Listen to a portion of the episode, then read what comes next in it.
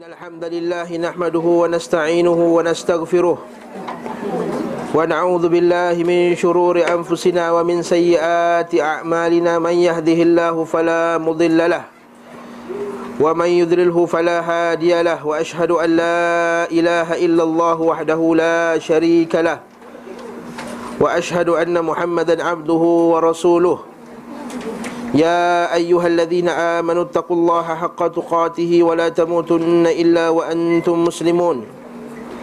يا أيها الناس اتقوا ربكم الذي خلقكم من نفس واحدة وخلق منها زوجها وبث منهما رجالا كثيرا ونساء واتقوا الله الذي تساءلون به والأرحام. إن الله كان عليكم رقيباً. يا أيها الذين آمنوا اتقوا الله وقولوا قولا سديدا. يصلح لكم أعمالكم ويغفر لكم ذنوبكم ومن يطع الله ورسوله فقد فاز فوزا عظيما.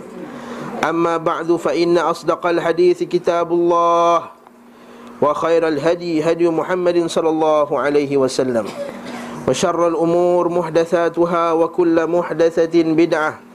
وكل بدعة ضلالة وكل ضلالة في النار Sebenar-benar kalam ialah kalam Allah subhanahu wa ta'ala Dan sebaik-baik petunjuk ialah petunjuk Nabi Muhammad sallallahu alaihi wasallam Dan seburuk-buruk perkara ialah perkara yang diada-adakan dalam agama Setiap yang diada-adakan itu adalah bid'ah Setiap bid'ah itu adalah sesat Dan setiap yang sesat itu tempatnya di dalam neraka Tak ada bid'ah yang baik dalam Islam hmm? Bid'ah yang baik hanyalah bid'ah dalam perkara dunia sahaja. Adapun bid'ah dalam perkara agama semuanya buruk. Semuanya sesat. Maka janganlah terpedaya tuan-tuan dan puan sekalian Bila orang mengatakan ada bid'ah yang baik Sekiranya dimaksudkan bid'ah yang baik tadi Ialah bid'ah yang berkaitan dengan agama. Ha? Kerana sekiranya ada bid'ah yang baik Nescaya Nabi SAW akan beritahu setiap bid'ah itu adalah sesat kecuali yang baik. Mesti Nabi kata macam tu. Setiap bid'ah itu adalah sesat kecuali bid'ah yang baik. Tapi Nabi tak pernah kata macam tu. Dan Nabi tegaskan pada setiap kali khutbah baginda SAW Maksudnya sekali pun Nabi SAW tak pernah kata Kecuali yang baik Kecuali yang baik. Oh, Oleh itu dan sekarang ni banyak banyaknya ahli bidah, banyaknya golongan ahli bidah sama ada bidah dari segi akidah maupun bidah dari segi amalan, maka ramai yang terpedaya kerana bidah itu lebih terkenal. Bidah itu lebih terkenal dan ramai orang mengamalkannya. Wala taghtarru bi kathratil halikin kata ulama salaf janganlah kamu tertipu dengan banyaknya orang yang binas-binasa. Wala tastauhish bi qillatil Uh, biqillatil uh, uh, al-muhtadin eh? janganlah kamu jangan merasa merasa pelik atau merasa uh, ganjil bila yang ikut kebenaran itu adalah sedikit betul Allah Taala kata Allah Taala bangkitkan Zaid bin Amr bin Nufail sebagai satu umat saja dia bangkitkan Zaid bin Amr bin Nufail ni kalau kita baca kisah ni Dia satu-satunya orang Antara orang Arab jahiliah dahulu Yang tak sembah berhala Yang tak makan Sebelihan orang kafir Dan tak terlibat dengan mana-mana Perbuatan syirik dan khurafat. Kata Nabi SAW Allah Ta'ala akan bangkitkan Zaid bin Amr bin Nufail ni sebagai satu umat. Maksudnya Kat akhirat nanti Allah Ta'ala akan bangkitkan umat-umat kan? Setiap umat, umat Nabi Muhammad, umat Nabi sekian, umat Nabi sekian. Zaid bin Amr bin Nufail ni Dia seorang-seorang dia satu umat ha, Sebab apa? Dia berada di atas kebenaran Walaupun dia seorang-seorang ketika itu ha, Sebab tu semoga Allah Ta'ala ni jadikan kita ni orang yang kuat Sebab kadang-kadang ni kita tengok orang ramai buat Kita rasa susah hati tu tak? Orang lain buat, ustaz takkan tak buat Nanti bapak orang kata bapak tak sayang bapak ni Tak buat kubur tinggi-tinggi ni ha? Jadi ini kita kata ha, Kadang-kadang bila kita tak buat sekalian Kata nanti orang lain kata ustaz Apa kata orang kata Orang kata, orang kata, dia kata Wala taqtarru bi kasratil halikin. Yang kamu ter, rasa pelik Rasa terpedaya dengan ramainya orang yang binasa. Kita sambunglah kitab Zadul Ma'ad kita dalam bab Isteri-isteri selir beliau Iaitu Sarari. Ha, Sariyah. Ha, Sarari Sarari. Maksudnya uh, Hamba-hamba yang bukan untuk dibuat khadam hamba-hamba yang memang dijadikan sebagai pasangan. Eh? dia ada dua dalam istilah Arab ni. Satu dia panggil amah. Amatun. Alif mim ta marbutah. Amatun. Amatun amatun ini lebih umum. Hamba yang digunakan untuk membuat kerja dan juga sebagai pasangan. Amah. Betul Allah sebut dalam Quran wala amatum wala tunkihul musyrikati hatta yu'min. Janganlah kamu menikah dengan orang perempuan kafir sehingga dia beriman. Wala amatun mu'minatun khairum min musyrikatin walau a'jabatkum.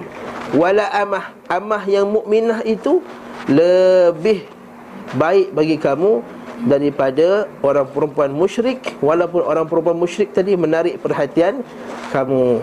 Jadi ayat itu jelaskan amah. Allah Taala sebut amah. Orang Melayu bahasa Melayu amah ni merujuk kepada pekerja-pekerja. Betul tak?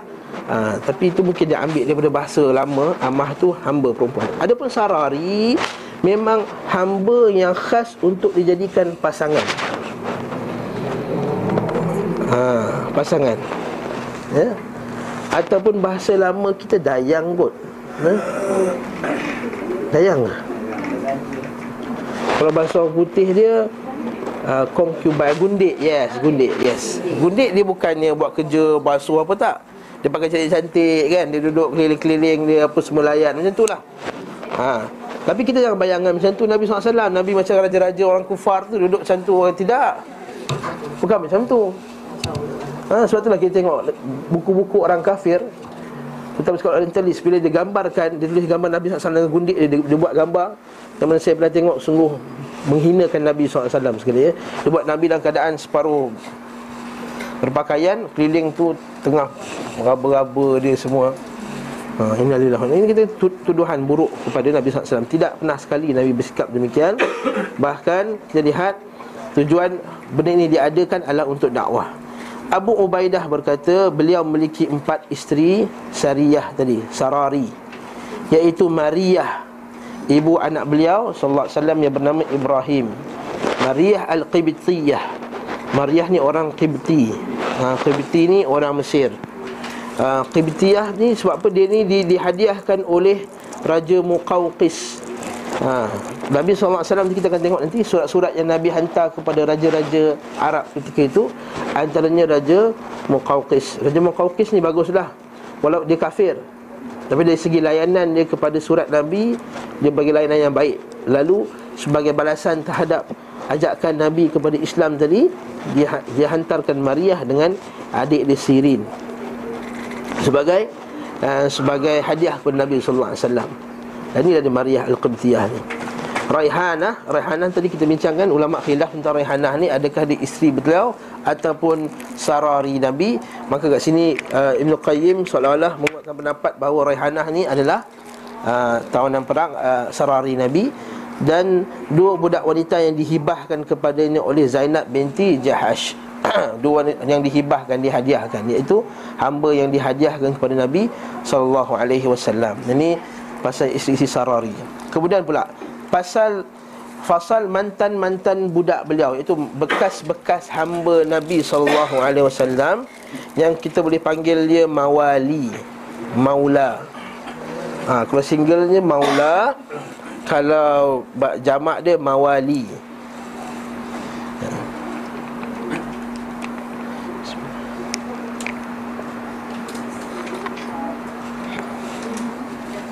Iaitu dua orang ni Bekas hamba Nabi. Nabi bebaskan. Tapi mereka masih lagi Berkhidmat kepada Nabi SAW okay? Jadi dalam kitab ni sebut Di antara Bekas Hamba Nabi SAW adalah Zaid bin Harithah bin Syarahil. Hibbu Rasulullah SAW Kekasih kesayangan Rasulullah SAW okay? Sebab itulah dalam Quran ada satu satu sahabat yang nama disebut iaitu Zaid. Dalam surah Al-Hazab. Eh? Satu nama sahabat yang disebut dalam Al-Quran Abu Bakar pun tak sebut Abu Bakar hanya isyarat saja. Eh? Nama yang disebut Zaidan Zaid Zaid adalah Zaid bin Harithah ini Dan juga Isa alaihissalam Isa sahabat ke? Isa, Nabi Isa alaihissalam. Nabi Isa sahabat ke tak sahabat? Ialah dia Nabi dan juga sahabat Ha Ha? Nabi tak pernah jumpa Nabi, Nabi Isa? Ha Islam Miraj pernah jumpa kan? Cukup tak syarat sahabat dekat Nabi Isa? Saya tanya soalan Bertemu dengan Nabi dah kan? Beriman dengan Nabi tu tak? Dan mati dengan Beriman dengan Nabi SAW Kan Nabi uh, hadis sebut Nabi Isa akan turun? Kaifa bikum idha nazala fikum Ibnu Maryam Hakaman adla Yaksurus salib Wa yaktulul khinzir Wa yada'ul jizyah Nabi SAW nanti akan tiba satu zaman nanti Bagaimana pendapat kamu ketika turun kepada kamu Isa bin Maryam? Seorang pemerintah yang adil. Pada zamannya nanti Dia akan memecahkan salib. Dia akan membunuh khinzir. Dan jizyah tidak lagi di, di Jizyah ditinggalkan. Kerana semua dah Islam lah Tak ada jizyah lah Ha? hatta wa yud'auna ilal qilas wa la ya'khudhuha ahadun. Sehingga hadis riwayat lain pula dan Rasul Muslim. Sehingga bila orang meninggalkan dia ajak kepada harta orang tak nak ambil dah harta ketika tu. Pada zaman Nabi Isa turun.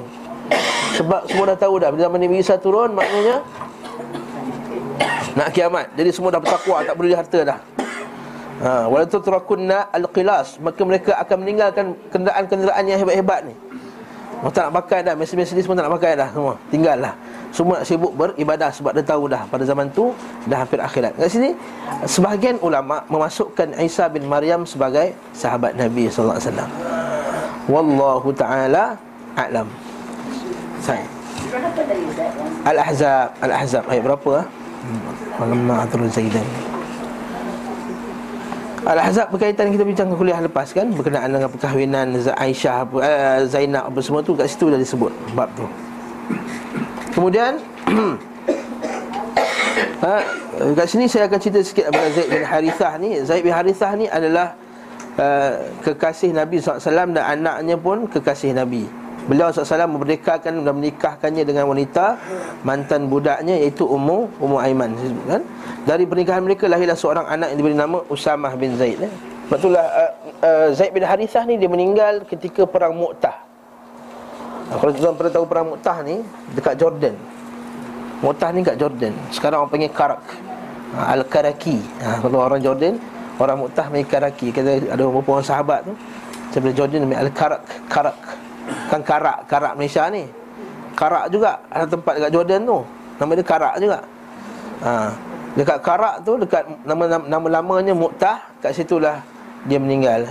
Ketika itu Nabi SAW hantar 3000 askar Islam untuk lawan dengan tentera Rom yang selalu buat kacau kat negara Islam. Terutama sekali Raja Ghassan ketika itu bila Nabi hantar wakil dia bunuh wakil Nabi wasallam. Bila Nabi dia bunuh wakil Nabi dia kata ini telah bertentangan dengan uh, satu benda adat yang dipegang oleh semua raja-raja ketika itu iaitu wakil tidak dibunuh maka Nabi wasallam menghantar 3000 tentera yang diketuai oleh Zaid bin Harithah. Sebab itulah dalam hadis yang sahih banyak disebutkan bahawa tidak ada kalau masa kalau adalah tentera yang pada uh, yang Nabi tak ikut pasukan tentera mesti biasanya Nabi akan lantik Zaid bin Harithah ni sebagai ketua. Sebab tu kata ada 8 peperangan yang 8 peperangan Zaid bin Harithah jadi ketua. Sebab tu Nabi sayang sangat Zaid bin Harithah ni. Tu Aisyah kata kalaulah Nabi kalaulah Zaid ni hidup selepas Nabi SAW saya Zaid ni khalifah juga. Kata Aisyah radhiyallahu anha. Tapi sebab dia meninggal sebelum Nabi SAW wafat Iaitu pada tahun ke-8 Hijrah ketika perang Mu'tah ha? Dan dia dah pesan dah Kalaulah tentera ini Kalau lah Zaid mati Ambillah Ja'far sebagai pemegang bendera Dah cerita kan Bila Ja'far meninggal uh, Rawahah Apa kan Abu Rawahah yang, yang pegang Yang Abdullah bin Rawahah yang akan pegang bendera. Akhirnya tiga-tiga meninggal. Bila sampai Dia menangis. Nabi SAW sedih. Dia kata kenapa menangis ni? Kerana sesungguhnya ia adalah cintanya kekasih kepada seorang kekasihnya. Al-Habib dia kata Wuka'ul Habib atau Hubbul Habib ila Habibihi. Maksudnya Habib ni kekasih kepada kekasihnya. Jadi Habib ni tak semestinya Keturunan tu dia pakai eh. Nabi panggil Usama ni Zaid bin Harithah sebagai Habib kekasih dia ha? Dekat situ kita kata Zaid bin Harithah ni kelebihan dia sangat banyak Berdasarkan hadis Nabi SAW Nabi sebut pernah sekali Aku dimasukkan Aku masuk syurga kata Nabi SAW Aku melihat Ada seorang wanita Iaitu Kata pelayan-pelayan syurga tadi Bidadari-bidadari syurga Menyambutku. Lalu Nabi kata kepada bidadari tadi Kamu ni untuk siapa wahai wanita? Dia kata Sebenarnya aku ni untuk Zaid bin bin Harithah. Ha, Itu kekasih Nabi SAW Umur dia muda 10 tahun daripada Nabi ha, Muda 10 tahun daripada Nabi SAW Di antaranya pula Aslam Abu Rafi' Thauban. Thauban ni Kalau kita baca banyak hadis riwayat Thauban. Sebab tu Thauban ni antara perawi hadis yang terkenal juga. Sebab tu dia ni uh, Kita boleh jumpa banyak hadis berkenaan dengan bagaimana Cara Nabi SAW wuduk dan apa semuanya ya? Abu Kabsyah Sulaim Syukran yang bernama Saleh Rabah Nubi. Nubi itu maksudnya dia bangsa Nabatin. Nabatin. Dan dengan bangsa Nabatin An-Nubi. Nabatin. N A B A T A E Nabatin. Ha, Tuan boleh google lah. Hmm? Yasar Nubi Dialah yang dibunuh oleh orang-orang Bani Uraniyah. Apa so, apa dibunuh oleh Bani Uraniyah tu Kalau tuan-tuan pernah dengar Ada satu beberapa orang Dua orang lelaki daripada bangsa Uraniyin Uraniyin ni maksudnya satu puak Arab masa tu Dia nak masuk Islam. Dia sakit sakit kemudian masuk Islam. Bila masuk Islam Nabi layan dengan baguslah bagus masuklah apa semua kemudian dia mengadu ada penyakit. Bila dia mengadu penyakit dia kata dia berkata pergi kencing pergi kat ladang unta tu dan minum susu unta dan kencing unta. Ha Eh kencing unta boleh minum lah pergi ladang unta orang bagi kencing unta tu. Cuma larat tak larat je lah isu nombor dua tu. Ha, boleh minum. Lalu lepas dia minum dia bunuh penjaga tu. Yang ni lah dia. Lelaki ni. Nampak tak? Ya Rabah Nubi Yasar Nubi. Yasar Nubi tadi. Dia bunuh. Kemudian Nabi SAW Hantar pasukan Pergi cari yang bunuh tadi. Dan dia ni di Di Disalib Wala yusallibannakum ha? Min khilafim eh? Allah Ta'ala sebut dalam surah At-Taubah Bagi orang yang membuat kekacauan Di muka bumi Allah Ta'ala ini Mereka ini dibunuh Disalib Dan dipotong badannya Min khilafim dan khilaf maksudnya kalau potong tangan kanan juga dipotong tangan kiri kaki kirinya atau tangan kirinya kalau dia tu yang tangan dia dia ni kidal maka dipotong tangan kirinya dan juga kaki kiri kanannya min khilaf. Ha, ini kisah Uraniyin tadi. Daripada kisah Uraniyin nanti kita akan tengok nanti dalam bab yang najis tak najis nanti kita akan bincangkan bahawa uh, sebahagian mazhab berpendapat bahawa kencing dan uh, tahi binatang yang halal dimakan tidaklah najis. Ha. Kencing dan tahi. Kalau sebut najis kan terkeliru najis kan. Kencing dan orang putih kata feces apa? Feces. Ha. Ha, fe, kencing and feces dia tu ha. ha. Tak najis. Tak najis maksudnya apa? Kalau terpaliklah kat badan ni Boleh solat dengan pakaian tersebut Bukan untuk makan Tak Tak najis Tak semestinya boleh makan Cawan ni najis tak? Cawan ni najis tak? Boleh makan tak? Bila sebut tak najis kata boleh makan. Allah Ustaz Tapi dari segi Tapi kencing tadi nampak? Nabi suruh bila minum. Dan hadis Nabi SAW Nabi kata Allah Ta'ala tidak jadikan Suatu tu ubat pada benda yang haram. Ha, Jadi Ini tak haram ni boleh kencing lah. Wallahu Ta'ala alam besar Tak percaya sudah Nanti kita kali nanti Ada bab nanti Nanti bab dia Nanti insyaAllah lah Kita jumpa eh? Nanti pada bab ni insyaAllah kita akan jumpa Kemudian mid'am Mid'am eh? Mi'dam ke mid'am? Mid'am, yes, mid'am ha, Mid'am ni ahdahu Rasulullah Kita baca nota kaki tu, mid'am tu 118 Budak ini dihadiahkan oleh Rifa'ah bin Zaid kepada beliau sallallahu alaihi wasallam. Rifa'ah sendiri adalah salah seorang daripada Bani Ad-Dabib. Beliau memiliki kisah dalam lembah Qura mirip dengan kisah kira-kira tentang mental. Mental tu baju besi yang dicurinya dari rampasan perang. Okey, Kirkirah dan An-Nubi Budak ini dihadiahkan oleh Hauzah bin Ali Al-Hanafi Pemimpin Yamamah kepada Rasulullah SAW Sama jugalah Nabi hantar surat Yamamah Kemudian dihantarlah ni sebagai hadiah Yamamah ni belah mana? Sekarang Kalau sekarang ni Yamamah ni belah-belah uh, Sebelah timur negara Arab Saudi lah. Uh, Seperti UAE dan utama Sumpamanya Najat lah sebelah Najat. Najat modern bukan Najat lama. Okey. Uh, Pernah juga pernah yang beliau bertugas mengurus sakal milik Nabi sallallahu alaihi wasallam. Sakal tu maksud dia apa? Tanggungan dan perbekalan saat safar ketika bermusafir serta apa-apa yang memberatkan dibawa di antara perbekalan. Jadi kisah dia berkenaan dengan lelaki ni dan kalau kita baca hadis sahih Muslim, kita akan lihat bagaimana pernah sekali bila dalam perang Khaybar, perang Khaybar nampak orang meninggal, para para sahabat kata dia ni ahli syurga. Kat sini ahli syurga, ahli syurga sampai dekat dia ni, dia ni pun meninggal juga dalam peperangan tersebut. Kalau orang kata dia ni ahli syurga Nama kita tak. Tidak. Bahkan aku melihat di dalamnya Aku melihat dia di dalam Neraka terbakar kerana dia telah mencuri harta rampasan Perang Al-Ghulul. Masa mencuri harta rampasan perang Sebelum dibahagi Bahagikan. Allah Ta'ala sebut dalam Quran Maka la li nabiyyin an yagul Wa man yaglul ya'ti bima ghalla yawmal qiyamah tidak patut bagi Nabi dan orang lain Yahul Iaitu khianat hati rampasan perang. Wa man yaghlul Siapa yang yang khianat hati rampasan perang ni Ya'ti bima ghalla yawmal qiyamah. Dia akan bawa, dia akan tanggung beratnya Harta yang dia telah khianat. Itu kita baca dalam banyak hadis Nabi SAW Iaitu kalau orang curi lembu Dia akan tanggung lembu tu dan diberatkan lebih berat Kalau dia curi emas Dia akan dijadikan tempelan besi-besi emas yang berat dia akan bawa di akhirat kelak dengan dia kata ya Rasulullah bantu aku ya Rasulullah bantu aku. Aghithna aghithna ya Rasulullah. Selamatkan selamatkan kami ya Rasulullah. Rasulullah kata aku tak boleh bantu dia kata. Kerana aku dah bagi tahu kamu dah kat dunia dahulu. Ha, itu dia dia. Sebab tu ulama kata al-ghulul ni juga ialah harta awam yang disalahgunakan juga kata ulama termasuk dalam ghulul.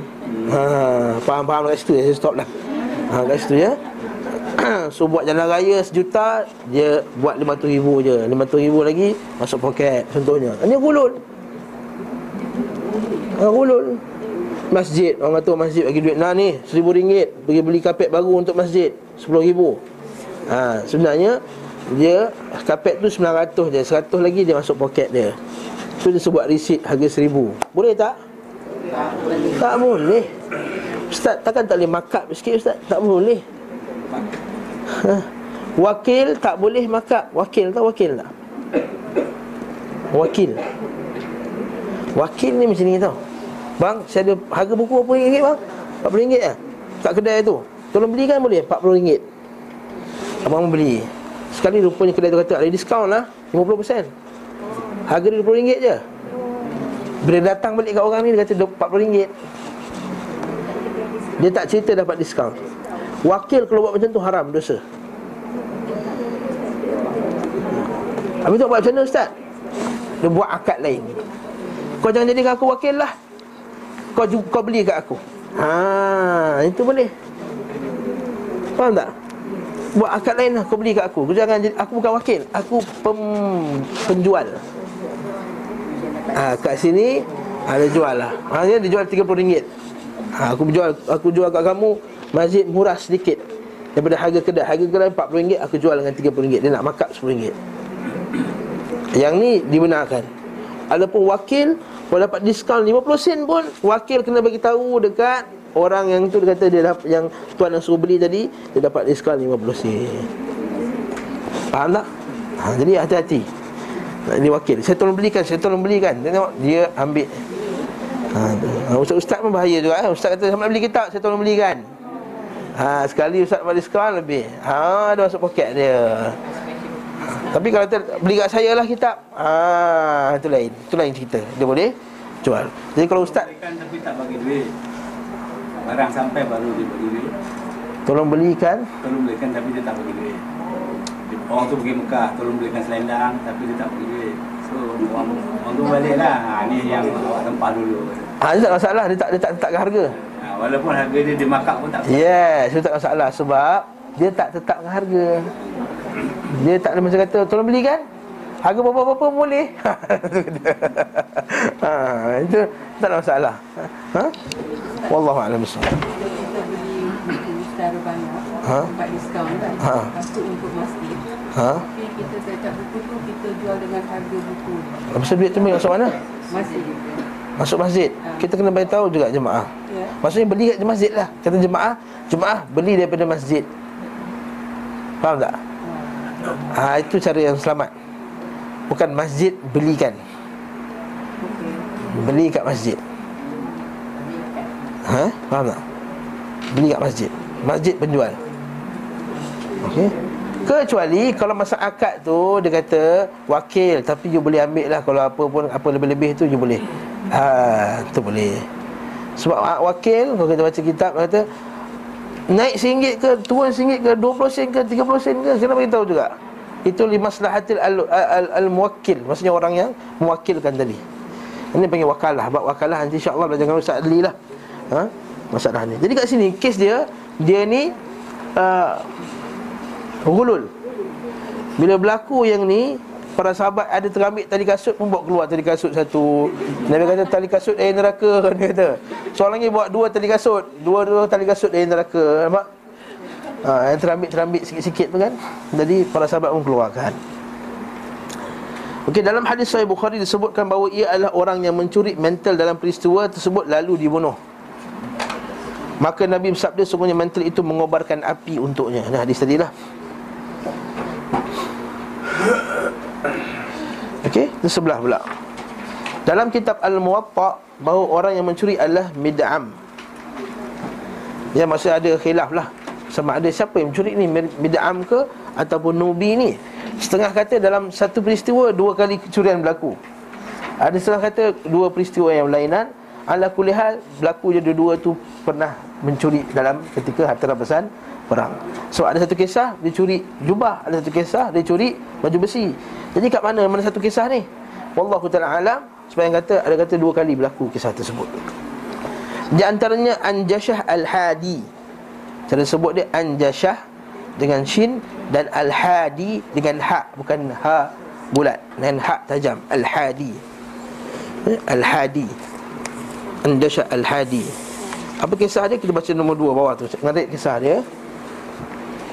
Hmm. Satu, dua, tiga. Anas bin Malik pernah berkata Nabi SAW berada dalam satu perjalanan Lalu seorang budak menuntun mereka Menuntun maksudnya bawa lah Pimpinlah unta tu Dan berdendang Bernasyid Ansyada Bernasyid ha, Bukan bukan nyanyi lagu tak senonoh, senonoh ha? ha? ha? Safarkan Yahdu bihinna Yahdu bihinna Baca ha, Dia panggil Haddah Haddah. Hiddah ni maksudnya Satu bentuk syair. Eh? Syair. Yuqal anjashah Faqala Nabi Ruwaidak Illam ya'ifil la'a. Ruwaidak ya anjashah Suqikal bil qawarir. Ha, Maksud dia kata apa? Cantik ni. Dia kata Perlahan-lahan lah wahai anjashah Sesungguhnya yang engkau tuntun adalah kaca. Yang ini kaum wanita. Maksudnya apa? Ha, syair-syair dia tu kan Syair-syair yang menyentuh jiwa Kan nangis so, Kita tak Hindustan kan nangis ha, Syarifah ini menangis ha, Lepas tu apa lagi? Ha, Tok Kabir Kusya Kabir Gem tu adik-beradik tu bergaduh menangis ha? Ha, contoh, contohnya lah contoh. Jadi dia kata ya Anjasha relax-relax sikit, pelan-pelan sikit. Jangan terlampau ni sangat kan. Sebenarnya kamu ni qawarir. Penyangkat yang kamu bawa tu qawarir. Jadi Nabi SAW kata wanita ini umpama qawarir. Sebab itulah suami kena jaga isteri, jaga hati. Senang pecah. Garang sikit kan, ha, dah mengajuk. Betul tak? Tak puji sikit ni, dah silat-silat rambut dah kita tak perasan rambut baru. Dah kecil hati.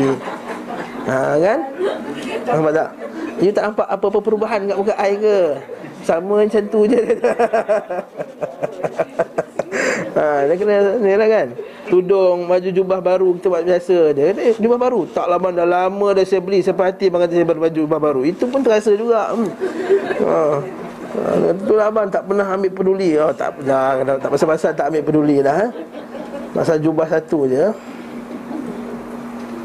Contoh Bukan yang betul eh. Itu contoh. Kemudian Apabila Safinah bin Faruq. Ha, Nama ni Safinah Rasulullah SAW memberinya nama Safinah kerana mereka membebankan kepadanya bawaan mereka saat safar. Mereka beliau SAW bersabda engkau Safinah iaitu perahu. Abu Hatim berkata Rasulullah SAW memerdekakannya Sementara ulama lain beliau berkata dia dimerdekakan oleh Ummu Salamah Ummu Salamah ni siapa? Isteri Nabi juga Okey jadi 124 kita baca bawah tu Imam Ahmad beriwayatkan dalam Al-Musnad dari hadis Sa'id bin Jumhan Ia berkata Aku bertanya kepada Safinah Siapa namamu? Dia menjawab Aku tidak akan beritahukan kepadamu. Okay? Rasulullah pun menamaiku Safinah. Aku bertanya Mengapa beliau memberi nama, nama Safinah? Dia menjawab Rasulullah SAW keluar bersama sahabat-sahabatnya. Mereka, mereka pun merasa berat membawa perbekalan mereka. Maka beliau SAW bersabda kepadaku Bentangkanlah selendangmu. Aku membentangkannya dan mereka meletakkan padanya perbekalan mereka Dan mereka membebankannya kepadaku.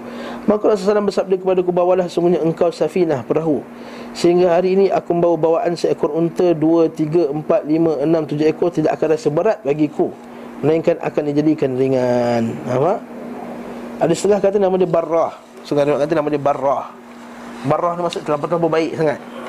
Jadi Nabi tak suka nama tersebut. Jadi Nabi tukar. Jadi Nabi panggil Safinah Kapal.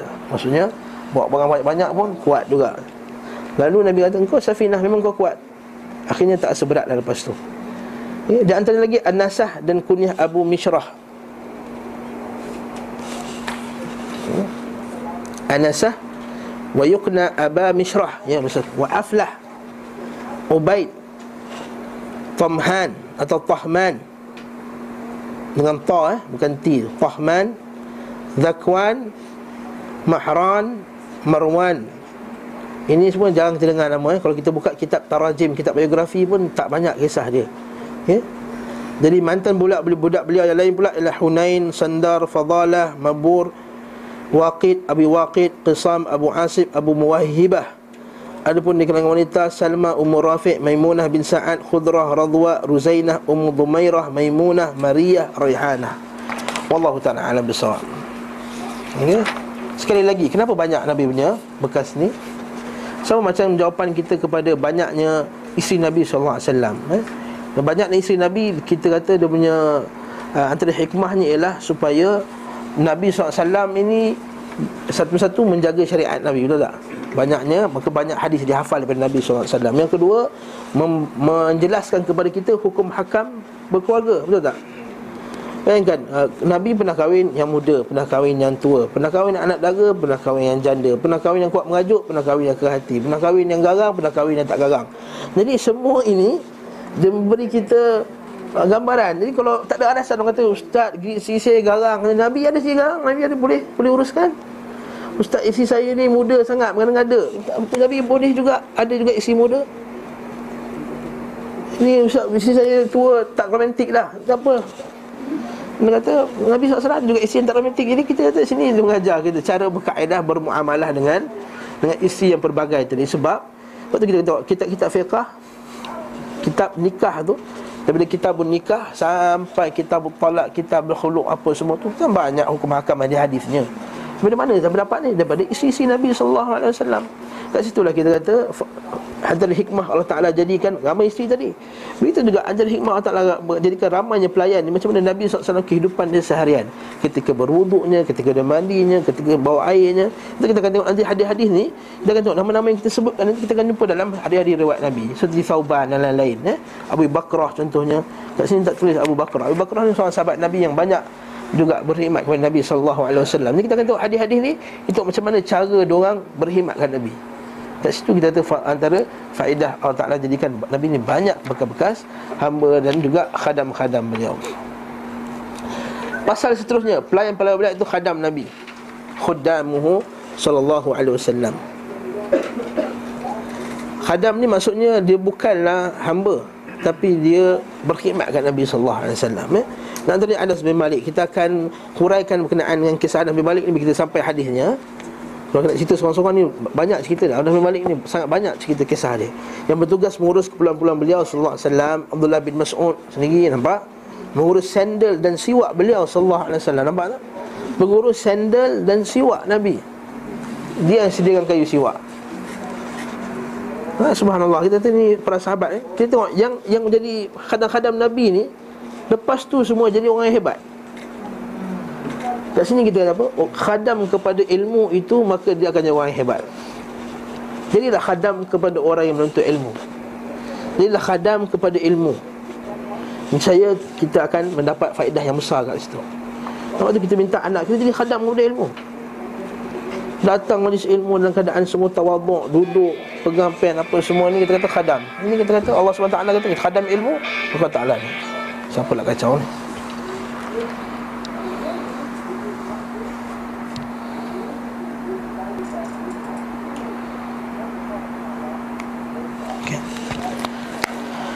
Sebab tu kalau tengok semua alim-alim yang besar Semua pernah menjadi khadam pada ilmu. Abu, Abu, Abu Bakar Abu Hurairah sini. Start Abu Hurairah lah Kan macam mana dia menuntut ilmu Dia ikut Nabi SAW Dia jadi seorang yang lapar dan menahan.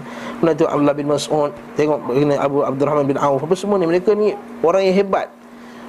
Kedudukan dia tinggi Kaya apa semua. Tapi dalam bab ilmu Dia menjadi khadam kepada ilmu. Itu Allah Ta'ala naikkan martabat mereka. Jadi Uqbah bin Amir Al-Juhani Pengurus Bagal. Hmm. Turunan kuda jantan dengan keldai betina. Ha, Maksudnya keturunan lah tu. Ha, Bagal tu keturunan Kuda jantan dengan keldai betina. Kenapa kuda jantan? Kuda jantan laju kuat. Keldai betina bertahan. Dia boleh dapat banyak anak. Kuat. Ha, Gabungan lah tu. Jadi beliau SAW dan menuntunnya saat safar Aslak bin Syarik pengurus untanya Bilal bin Rabah sang muazzin Sa'ad mantan budak Abu Bakar Abu Dhar Al-Ghifari Aiman bin Ubaid dan ibunya Ummu Aiman mantan budak Nabi sallallahu alaihi wasallam. Ummu Aiman bertugas menguruskan perlengkapan bersuci beliau sallallahu alaihi wasallam dan hajatnya. Hmm, nanti kita akan tengok nanti insya-Allah dalam hadis-hadis yang akan datang. Bab seterusnya pula bab jadi di sini sekretaris-sekretaris beliau. Ha. Bukannya Nabi ni ada sekretari macam mana kita ya? Kata, Nabi hari ni ada appointment pukul 9 Pukul 10 tak ada bukan macam tu Ini sebenarnya dalam bahasa Arabnya kutab Kutab penulis ha. Penulis Nabi Kutab dia perkataan katib Katib penulis Bukan bukan untuk katib tu Untuk khatib ha.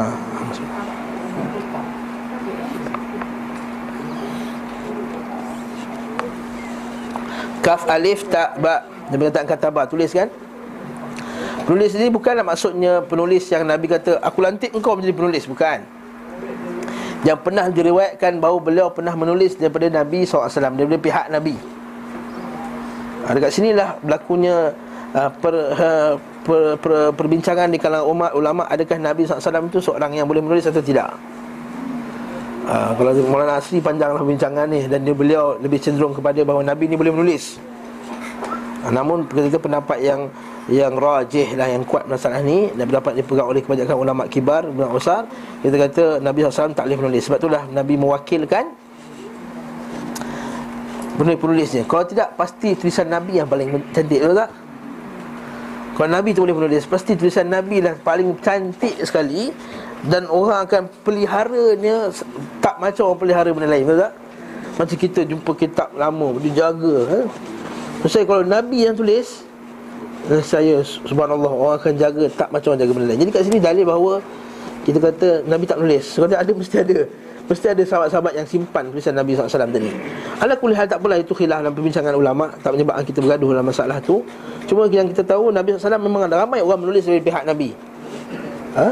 Antaranya Abu Bakar As-Siddiq Omar, Uthman, Ali, Az-Zubair, Amir bin Fuhairah, Amr bin Al-As, Ubay bin Ka'ab, Abdullah bin Al-Arqam, Thabit bin Qais bin Syammas. Ha? Bukan Syimas tu Syammas sebenarnya. Ha, Thabit bin Qais bin Syammas. Hmm. Nak dengar kisah, kisah ni? Thabit bin Qais bin Syammas ni yang suara dia kuat tu kan? Kita tengok nanti insya-Allah. Hamzalah bin Abu Rubai Al-Usaidi Al-Mughirah bin Syu'bah Abdullah bin Rawaha Khalid bin Al-Walid Khalid bin Sa'id bin Al-As. Sebagai sumber adalah sekretaris pertama Nabi SAW Muawiyah bin Abi Sufyan dan Zaid bin Thabit. Zaid bin Thabit ni memang khusus Nabi memang minta dia tulis. Bahkan dia penulis wahyu Bahkan dia penulis Al-Quran. Ketika zaman Abu Bakar dan juga Uthman. Zaid bin Thabit dah terkenal daripada beliau Yang beliau kata Kalau lah Abu Bakar Kau suruh aku pindahkan gunung ni Aku boleh pindah Tapi kau nak suruh kumpulkan Masaf Al-Quran ni Sangat berat bagiku. Dan dia tak kumpulkan Al-Quran Melainkan ada satu saksi hafazan Dan satu, satu saksi tulisan. Subhanallah. Nak cari tu kan senang tu. Eh, Dia kumpulkan Al-Quran.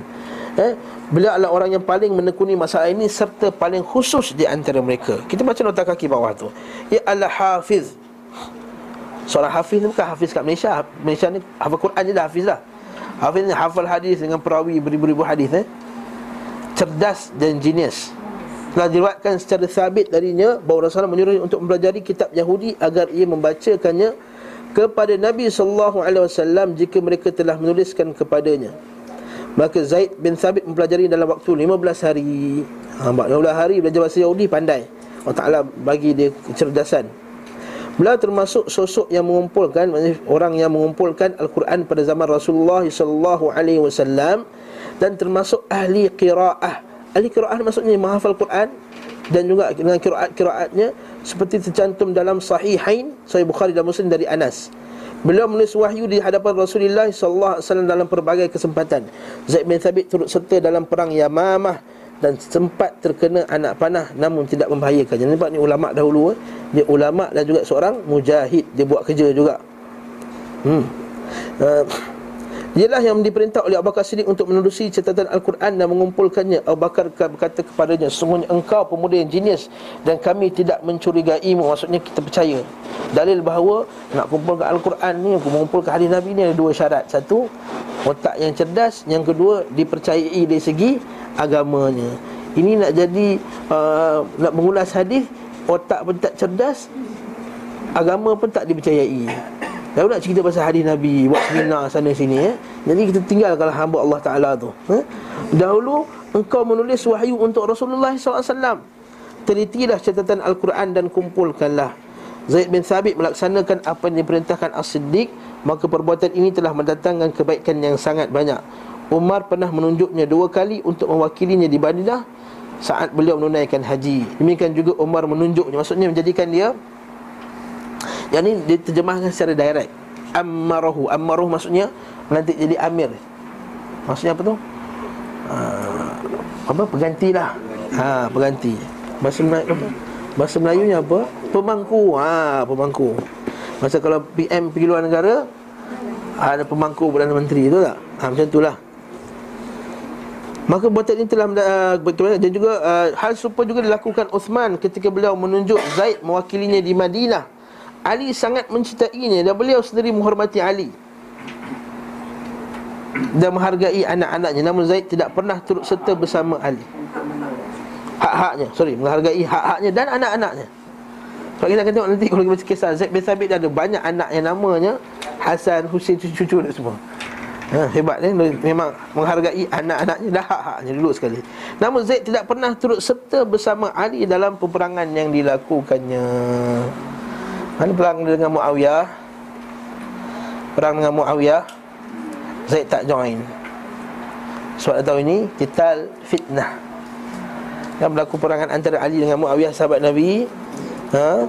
Sebab tu Sebagai ulama kata Tak sampai belah-belah orang yang terlibat Sahabat yang terlibat dalam Perangan tersebut. Ada kata 30 Ada kata tak sampai 30 pun Sahabat yang terlibat dalam peperangan antara Ali dan Muawiyah Ini fitnah yang besar. Jadi para sahabat faham Bila fitnah Kita back off Kita duduk jauh-jauh.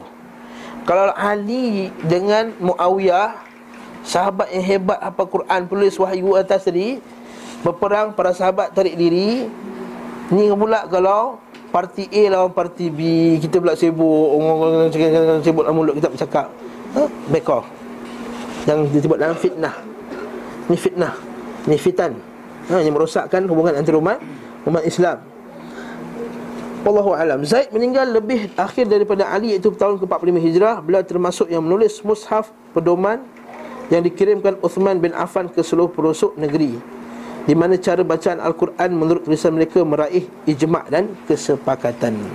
Maksudnya Zaid ni terlibat pada zaman Nabi. Zaid terlibat pada zaman Abu Bakar, Zaid terlibat pada zaman Uthman. Dan tiga-tiga tu berlalu bentuk yang berlainan tu. Nabi tu tak ada mushaf dan mushaf yang tentu Zaman Abu Bakar dah ada mushaf Tapi dalam satu kiraat Bukan kiraat-kiraat yang boleh dibaca dengan pelbagai kiraat Pada zaman Sayyidina Uthman Dibaca dengan satu kiraat dengan kiraat Dengan cara bacaan Quraisy Macam bacaan yang kita baca ni Rasam Uthman ni. Maksudnya tiga-tiga penulisan Al-Quran tu beliau terlibat Maka beliau lah yang paling pakar dengan dalam dalam Al-Quran. Sudah Zaid bin Thabit radhiyallahu taala anhum. Seterusnya, penggunaan surat-surat beliau wasallam yang tulis untuk pemeluk Islam tentang syariat. Iaitu yang ini surat-surat yang Nabi tulis iaitu melalui penulis-penulis adalah kepada orang Islam. Dan di dalam surat tadi menerangkan syariat-syariat. Dan Nabi kadang Islam dah tersebar kan, dah semakin jauh. Dah sampai ke selatan, dah ke utara, dah ke timur. Jadi jauh. Jadi Nabi nak mengajar tu susah. Tentang jauh Jadi Nabi buat apa? Nabi hantar surat menerangkan tentang hukum-hukum uh, hukum hakam Islam. Antaranya adalah surat beliau SAW tentang sedekah iaitu zakat. Lepas tu dalam Quran innamas sadaqatu lil fuqara. Sedekah tu dia tak kata innamaz zakatu lil fuqara. Sedekah dia panggil sedekah. Sebab tu kita sedekah ni dua jenis sedekah.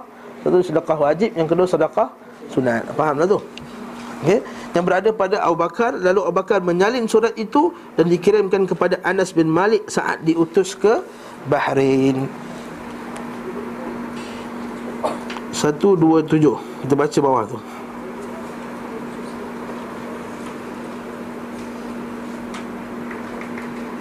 Tapi panjang lah, tak payah baca lah hmm? Nanti insyaAllah dalam bab nanti Dalam bab zakat ni kita akan baca nanti insyaAllah. Eh, Kita baca dulu surat-surat ni Kandungan surat ini pula yang jadikan pedoman amalan majoriti ulama Itu berkenaan dengan hukum hakam zakat Di saat dan di antaranya pula surat beliau sallallahu alaihi wasallam kepada penduduk Yaman. Surat tersebut diriwayatkan oleh Abu Bakar bin Amr bin Hazm dari ayahnya dari datuknya. Demikian juga diriwayatkan oleh Al-Hakim dalam kitab Al-Mustadrak, An-Nasa'i dan selain keduanya. Maksudnya kenapa disebutkan dalam kitab tadi menunjukkan bahawa apa yang ditulis atas kertas itu juga diriwayatkan dalam kitab-kitab hadis dalil bahawa ada kesahihan tentang penulisan surat-surat tadi. Jadi orang tak boleh petikai kan? Orang tak boleh petikai kan surat betul ke surat Nabi buat? Tak. Ya, kita boleh sahihkan. Kita boleh sahkan yang surat itu daripada Nabi SAW dengan banyaknya riwayat daripada para sahabat yang kata Nabi pernah tulis surat tersebut. Nampak tak? Dia beza dengan agama Kristian Bila baru-baru ni kan Tahun lepas kita kata Bible yang ber, berumur berapa ribu tahun telah dijumpai dia kata, siapa tulis Bible tu?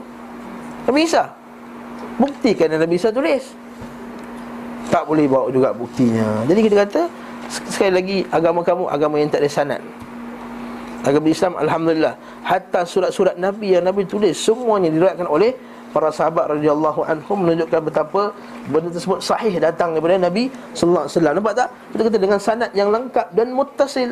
Muttasil itu maksudnya yang bersambung kepada Nabi wasallam. Namun Abu Daud dan selainnya meriwayatkannya secara mursal. Mursal maksudnya apa? Mursal ni maksud daripada tabi'in tergantung. Terus dia kata para tabi'in kata Rasulullah SAW bersabda contohnya. Tabi'in berkata Rasulullah SAW bersabda. Yang ni kita panggil hadis mursal ataupun seorang sahabat yang tak sempat jumpa Nabi SAW ketika hadis itu diceritakan maka sahabat tu kata ah, Nabi SAW telah melakukan sekian dan sekian seperti hadis Aisyah kan hadis Aisyah dia kata Nabi SAW ketika, ketika dapat wahyu sedangkan masa itu Aisyah bukan dengan Nabi Kan Aisyah kata antara perkara yang pertama Yang Nabi SAW dah, dah dapat ialah mimpi yang jelas Bila Nabi SAW suka pergi, pergi apa ber, Beruzlah di, di, di Gua Hira Kemudian sekian dan kemudian sekian, sekian, sekian hingga akhir hadis Nama Aisyah tak bukan dengan Nabi Jadi maksudnya Aisyah dapat daripada orang lain Jadi siapa orang lain tadi? Ini dikatakan hadis mursal Namun mursal sahabat dengan mursal bukan sahabat tak sama Mursal sahabat kita terimanya juga Faham saya cakap ni? Laju sangat ke? Macam ni Kalau orang tabi'in Tabi'in kan sahabat kan? Tabi'in kata Rasulullah SAW bersabda Maka itu hadis mursal.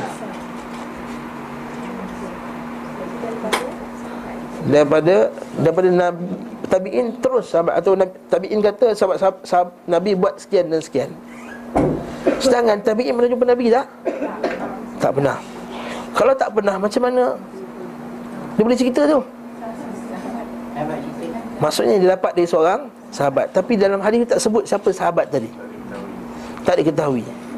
Bila tak diketahui Ada tak kemungkinan dia dengar daripada tabi'in lain? Ha? Ada kemungkinan? Disebabkan ada kemungkinan Didengar oleh tabi'in lain. Jadi kebanyakan ulama' meletakkan mursal ini Da'if. Inilah Contohnya. Mursal ini da'if. Kecuali ada Diceritakan secara bersambung pada tempat yang lain Contohnya.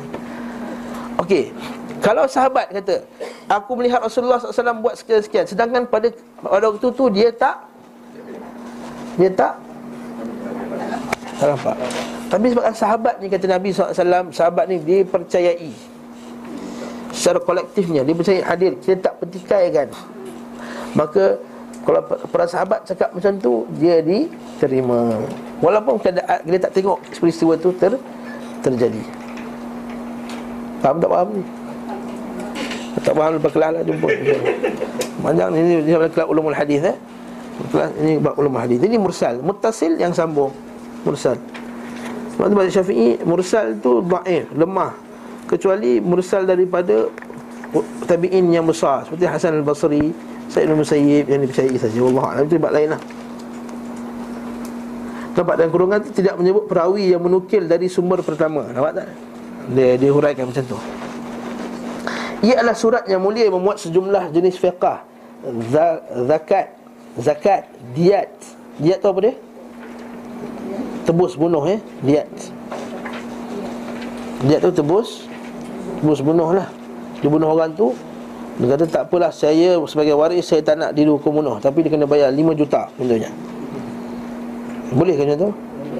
Ha, lihat ni ada, ada bilangan dia. Bukan sedap hati 5 juta ha?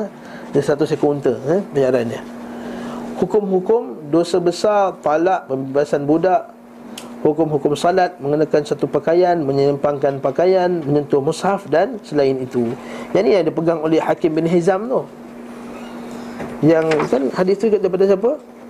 Am, Amr bin Am, kan? Abu Bakar bin Amr bin Hazam jadi hadis Amr bin Hazam ni lah yang diterima oleh majoriti ulama yang mengatakan bahawa siapa yang pegang mushaf dia kena ambil wuduk. Nanti kita akan tengok bab nanti. Ha, dalam dalam surat tu antara isi surat tu kata wa allama wa ay wa alla yamassal Quran illa tahir. Tidaklah menyentuh Quran melainkan orang yang tahir yang suci. Jadi surat inilah yang, yang dipakai oleh majoriti ulama yang mengatakan bahawa nak pegang Quran kena ada wudu. Ha, Allah Taala alam nanti bab nanti kita akan bincangkan secara detail. Nak baca Quran ada wudu ke tak ada wudu. Okey. Imam Ahmad berkata tidak diragukan bahawa Rasulullah SAW menulisnya semua ahli fiqh berhujah dengan keterangan kadar diat yang terdapat di dalamnya. Menulisnya maksudnya menulis melalui wakil dia lah. Dan antaranya pula surat beliau SAW untuk Bani Zuhair Surat beliau SAW yang berada pada Umar bin Al-Khattab tentang nisab zakat dan lain-lain. Insya-Allah kita akan tengok ni. Eh? Dalam babnya nanti insya-Allah. Surat-surat pula yang, yang Nabi hantar kepada para raja. Ha. Lepas berlakunya perjanjian Hudaibiyah. Ya, perjanjian Hudaibiyah perjanjian kita kata perjanjian aman. Ya. Gencatan senjata Maka Nabi dah start dakwah dekat luar Nabi agresif dakwah dekat luar dengan menghantar surat-surat ya? Ketika kembali dari Hudaibiyah Beliau SAW menulis surat untuk para raja di berbagai negeri ya, Sebab masa tu dah kata Siapa yang sokong Islam tak boleh lawan. Uh, Orang musyrikin tak boleh Tak boleh halang. Sebab kita ada senjata tak boleh perang. Maka Nabi boleh dakwah suka hati Nabi. Nabi boleh pergi ke sana ha? ke luar negara Arab. Jadi boleh fokus kat luar. Lalu Nabi SAW menulis surat untuk Raja Rom. Maka dikatakan kepadanya mereka tidak membaca kecuali diberi stempel. Stempel apa benda? Cok mohon. Okey ha, Maksudnya mula-mula Nabi nak hantar surat biasa-biasa je. Tak ada cop mohon lah. Ha, Macam kita pergi ni lah Kita pergi pejabat-pejabat kan. Tak ada cop company. Mana nak terima surat tadi Main tulis-tulis macam tu je. Akhirnya beliau SAW membuat Cop tadi dari perak yang diukir padanya Tiga baris Muhammad Rasul Allah. Tapi cara ditulis tu Allah ke atas. Rasul Muhammad. Muhammad Rasulullah ha, Betul daripada, daripada situlah So ulama kata tak boleh letak nama Nabi Dengan nama sama Kat masjid kan sama sebelah-sebelah Tak boleh, nanti kena tak bawah Ha, bawah Allah Muhammad. Jadi kita kena ya lalu ustaz kan tak balance lah. Letaklah benda lain, letak bunga ke tepi tu. Kan? Ada itu yang ha, guru saya dulu rumah dia macam ni lah. Ingat ni. Allah tak balance lah. Nak sama kan? Ha, dia tak boleh, tak boleh letak nama Allah Ta'ala sama. Allah Alam lah sebagian lah Sebagian ulama dia berdapat sebenarnya. Dia tak ada. Dalam Quran kena sebaris je Wah, Allah Muhammad. Tapi itu kata itu ayat lain. Bukannya sebagai kedudukan. Kalau tak Nabi dah buat cincin dia Muhammad Rasulullah itu Allah Alam. Kenapa tak kata Muhammad Rasulullah? Kalau ikut turutan kan Macam dari atas ke bawah kan? Tapi dia dari bawah ke atas? Sebab nak hormatnya nama Allah Ta'ala. Jadi Allah Ta'ala Alam bisawab. Eh? Kemudian beliau SAW mencap dengan cincin itu surat-surat untuk para raja. Selanjutnya beliau SAW mengutus enam orang Dalam satu hari pada bulan Muharram tahun ke-7 Hijrah. Surat kepada Najasyi Eh, tembus ni. Utusan pertama Rasulullah SAW adalah Amr bin Umayyah Al-Damri. Beliau mengutuskan dengan kepada Raja An-Najasyi yang bernama Asamah bin Abjar. Makna Asamah dalam bahasa Arab adalah Atiyah, pemberian Raja ini menghormati surat Nabi SAW lalu memeluk Islam dan memberikan persaksian yang benar. Beliau termasuk manusia yang paling faham tentang Injil. Ketika meninggal dunia Nabi SAW mensalatinya di Madinah. Sementara ia berada di Habsyah. Demikian dikatakan oleh sejumlah ulama Di antaranya Al-Waqidi dan selainnya. Ini kata sebenarnya salat jenazah Gaib. Bukan macam kita buat sekarang ni. Jenazah gaib ni kalau mereka tidak disolatkan di Di, di tempatnya eh? Sebab dia tu di Islam seorang-seorang je Maka pengikut dia masih lagi Kristian. Lalu mayatnya diuruskan secara Kristian. Ha? Dia seorang-seorang je. Dia seorang je Islam. Jadi Nabi sebenarnya jenazah daripada Madinah. Ha, Jadi kat sini kita kata kalau lah Kesimpulan Cerita kelas ni ya Macam kata ada satu hamba Allah ni Dia orang Hindu contohnya. Masuk Islam tapi dia tak tulis surat apa lagi tak ada bukti. Kita tahu di Islam dia mengucap depan kita, dia mengucap depan Ustaz Husin ke, dekat siapa-siapa ke apa. Dalil dah ada kamera apa semua dah. Keluarga dia tak ada, tak percaya, tak percaya juga. Mau diuruskan dengan cara Hindu juga. Ah, tak apa. Tak nak pegang biar dia. Kelas bagi dia. Kita buat solat. Jenazah Ghaib. Faham eh? Selesai masalah. Ada yang kadang meninggal di overseas Hmm. di, di sini buat solat lain Nanti dah semayangnya Itu tak sunnah. Tak sunnah. Tak sunnah. Ha? Tak sunnah. Walau sebagian fuqaha kata ada. Tapi kita kata tak sunnah. Kalau saya tak, tak nak kata bid'ah, saya tak sunnah je. Ha. Beza kan tak sunnah dengan kalau orang cakap bid'ah ustaz tak sunnah dia kata. sunnah sunnah ke bid'ah? Tak sunnah. ha dok pergi kubur kan. Lalu kubur je al-Fatihah. Lalu kubur je al-Fatihah Melayu ni kan. Ha ni sebelah kiri ni kubur dekat nak al-Fatihah dok kereta kan. Lalu kat kubur dekat bulatan jalan kucing kan ada kubur sebelah tu. Jalan al-Fatihah al-Fatihah. Kata tak sunnah. Tak sunnah. Ha? Tidak ke Ustaz? Tak sunnah. Tidak, tak sunnah. Itu kalau kita masuk Bukan lalu kat tepi kubur naik kereta. Ha, Tak payah. Masuk dalam kubur baru kita baca. Oh, lalu kita Lalu kita tak payah. Kita masuk kubur kita Assalamualaikum. Kita lalu te- depan rumah orang. Bagi salam tak? Eh, kalau ada 10 rumah. Assalamualaikum. Assalamualaikum. Assalamualaikum. Masuk rumah baru La tadkhulu buyutan ghayra buyutikum hatta tasta'nisu wa tusallimu ala ahliha. Jangan masuk rumah. Jangan minta izin, jangan beri salam kepada ahlinya. Bukan lalu ke mana? Assalamualaikum, Assalamualaikum, Assalamualaikum. Kalau kau nampak dekat luar tu, aku jadi kau nampak lah roh kat luar tu, betul-betul betul bangai kat Assalamualaikum. Kita kena rukiah lah tu. Jin dah masuk ha? Ada yang buat solat untuk malam pertama dalam kubur Itu confirm bid'ah. itu confirm bid'ah. itu saya orang kata tak sunnah dah tu. Itu confirm bid'ah. Solat pertama dalam kubur apa solat hadiah? Ini kata solat hadiah ni. Ha, itu yang saya ingat lagi guru Syekh uh, Syekh Mandiri masa rahimahullah masa dia hidup lagi. Dia ceramah kat masjid masjid masjid masjid dia haram lah ni. Syekh Mandiri kata tak apalah depa kata kita ni kaum muda. Depa tu kaum mudah Tak solat senang je Nanti suruh anak cucu solatkan sebagai hadiah dia Eh mana ada solat Solat malam pertama Kalau ada mesti Nabi dah buat dulu dah Nabi tak sayang Khadijah ke?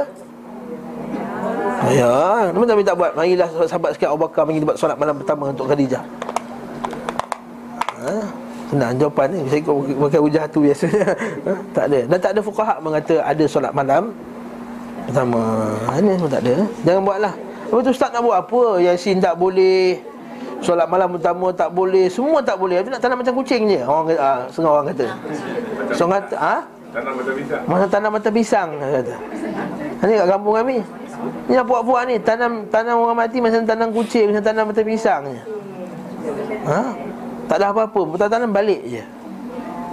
Ini doa lah dah tanam tu dulu Allah baca doa Allah maghfir lahu warhamhu wa'afi wa'fu anhu. Dah balik buat apa-apa Balik apa doakan dia Lepas main doakan dia. Masa kata Imam Ahmad Aku tak pernah tinggalkan doa untuk Imam Syafi'i. Tiap-tiap hari aku doakan guruku Imam Syafi'i. Kata Syekh bin Baz rahimahullah ta'ala Aku tak pernah tinggalkan doa kepada pemimpin aku Setiap hari Nampak tak? Kita ni Kita selalu pandang rendah kepada doa. Takkan doa je ustaz ni kata tu. Di masjid nak pergi pergi kubur nak baca apa? Doa lah. Takkan doa je. Doa tu dia kata je. Innalillah wa inna Kalau doa tu kata je tak tahulah. Ad-doa mukhul ibadah. Doa itu adalah is essence of ibadah. Kalau doa tu kamu kata je Saya tak tahu apa lagi. Iya kan nak buru Iya kan nasta'in. Bukan tu doa kan nasta'in tu Allah musta'an. Aisyah kata Rasulullah Kalau aku pergi kubur apa yang aku nak buat? Bacalah Assalamualaikum ya ahlal minal al-mustaqdimina minkum wal-mustakhirin. Ha? Antum faratuna wa nahnu lakum uttabak Nas'alullah lana wa lakum afiyah ha? Itu je. Kami kata kata Kau sampai mula-mula Kau ambil air satu bekas. Jangan lupa. Letak bunga sikit. Kau siram. Tu kau basuh dia punya nisan tu. Bagi bersih. Kami kata tu tak Ha, tu letak tikar tepi Buka surah Yasin. Baca. Baca. So tahlil sikit lah. Ha, Allahu Akbar Apa semua. Baca Kata ha, mesti Nabi hajar dah. Nabi Bayangkan lah Bila kecil-kecil pun Nabi ajar Takkanlah benda kubur Nak bagi pahala Nabi tak ajar Ha, eh? Tuang tu mana Pak Long tuang Lepas tu Pak Ngah Tu Pak Anjang. Gila-gila tau. Jangan Pak Ngah tak, tak tuang dulu Pak Long tuang dulu.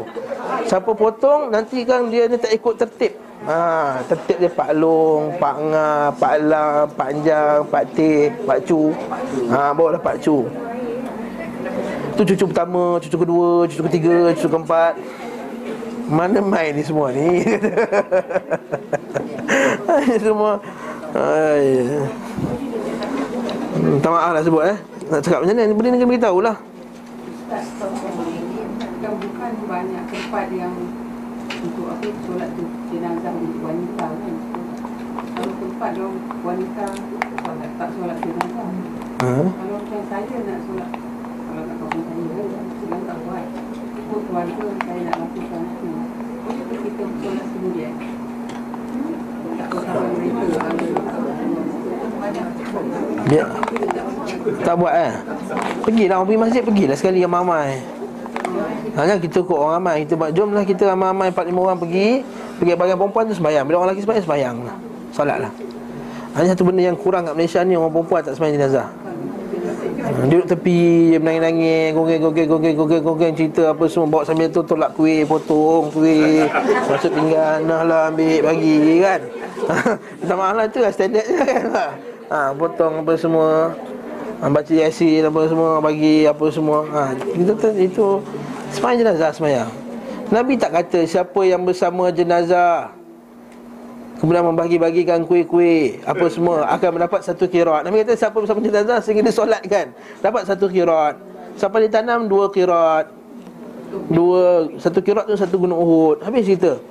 Kalau jadi jangan Betulnya kita pergi solat Lepas solat Tanam Lepas tanam balik Habis selesai Kita pun nak nyusahkan lagi orang kat situ Duduk lama-lama kan Apa nak minum dia orang ni Nak sedia lagi air apa semua Takziah sekejap datang Takziah apa semua Semayang balik ada pula tu tuan rumah kena fikir nak masak kuih apa pula lepas ni orang ni lapar datang dari jauh apa semua. Nampak tak? Dia pula lah telefon lah pizza hut je. Pizza hut orang meninggal. Ni macam pula eh. Macam happy pula.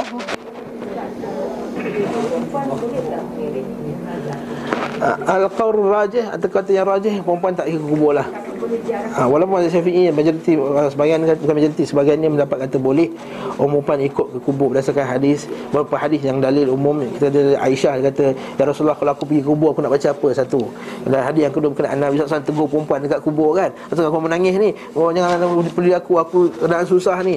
Ha, akhirnya bila dia sedar bahawa itu Nabi SAW yang, yang ketiga berkenaan dengan umumnya hadis Nabi kata ala fazuruha. Maka ziarahlah dia. Sungguhnya dia mengingatkan dia mengingatkan kamu kepada kematian Nabi jadi jadi ni mayat. eh lah miring tu pergi kubur sekali lah. Ha, takkan iring tengah jalan tu balik? Miring tu pergi kubur sekali lah maksudnya. Maksudnya kalau iring tu pergi kubur lah kan? Ha, maksudnya itu kita kata tak sunnah tu. Biarlah biar orang lelaki je pergi Ah, bukan tak kata tak sunnah atau pendapat sebagai ulama kata tak tak patut. Ha. Dia perempuan? Duduk rumah. Duduk rumah. Sudah selesai. Ha? Kem- Kalau tuan-tuan ambil pendapat Bahawa perempuan boleh ziarah kubur Pergilah ikut sekali. Tapi janganlah pakai baju Macam nak pergi orang utama tu Pergi kundi kahwin. Ha meninggal. Lepas tu janganlah pergi kat kubur kan Jangan angkat kain nampak betis. Kena ketik-ketik-ketik-ketik jalan. Ha Minta maaf sebut lah Ini pengalaman kita sendiri kan Ha Pakai baju cantik-cantik Lepas tu pergi kubur Angkat kat kain tu Cantik Pak Imam nak talqin pun tak jadi ya? Nampak betis Ustaz, Jangan uh, um, jenazah telah disemayangkan di masjid. Okey Kemudian dibawa ke tanah kuburan. Sah. Ada ada yang masih belum dapat pasal lambat datang, tak dapat semayang. uh, Ya Bolehkah dibuat di uh, Kubur Ya boleh dibuatkan Yes disunahkan. Bahkan disunahkan. Nabi SAW Tentang hadis perempuan tu kan Yang yang Pengemas masjid tu. Ha, kan? Dia kemas masjid. Nabi kata mana perempuan ni? Dia kata dah meninggal. Kenapa tak beritahu aku? Ya Rasulullah kau kan pemimpin besar. Kan beritahu aku kat mana kuburnya Nabi kuburnya Nabi pergi Nabi solat kat kubur dia. Itu dalil dia. Solat kubur. Ha? Atas kubur tu. Ah, kubur tu lah. Maksudnya Ini kuburnya Menghadap ke kiblat. Menghadap macam orang sedang jenazah lah. Ha, Kepala, kaki apa semua tu Nak Allahu Akbar Tujuh kali uh, Empat kali Ataupun lebih Empat, lima, enam, sembilan Boleh Kemudian Balik lah Berdoa balik eh, Panjang pula soalan jenazah ni ha? Okey Ha? Kalau tuan-tuan ambil uh, fatwa yang kata perempuan boleh pergi kubur, perempuan solat sekali lah. Kalau ambil fatwa kata perempuan tak ke kubur, tak ada lah. Ha? Badu tak boleh mengirim jenazah suami ke kubur. Baru. Kenapa tak boleh pula? Yang kematian dia suami. Bukan ke dia dalam edah. Edah tak boleh musafir, bukan tak boleh keluar rumah langsung. Tak boleh musafir. Bukan tak boleh keluar rumah pergi beli sayur kat dapur tu. Ha? Siapa kata tak boleh? Ha? Ha? Ala qaul rajih. Atau kata pendapat yang kuat mengatakan bahawa saya kata dengan awal tadi wanita tak ke kubur. Atas umum dalil la'anallahu zawaratil kubur. Laknat wanita laknat Allah ke atas wanita-wanita penziarah kubur.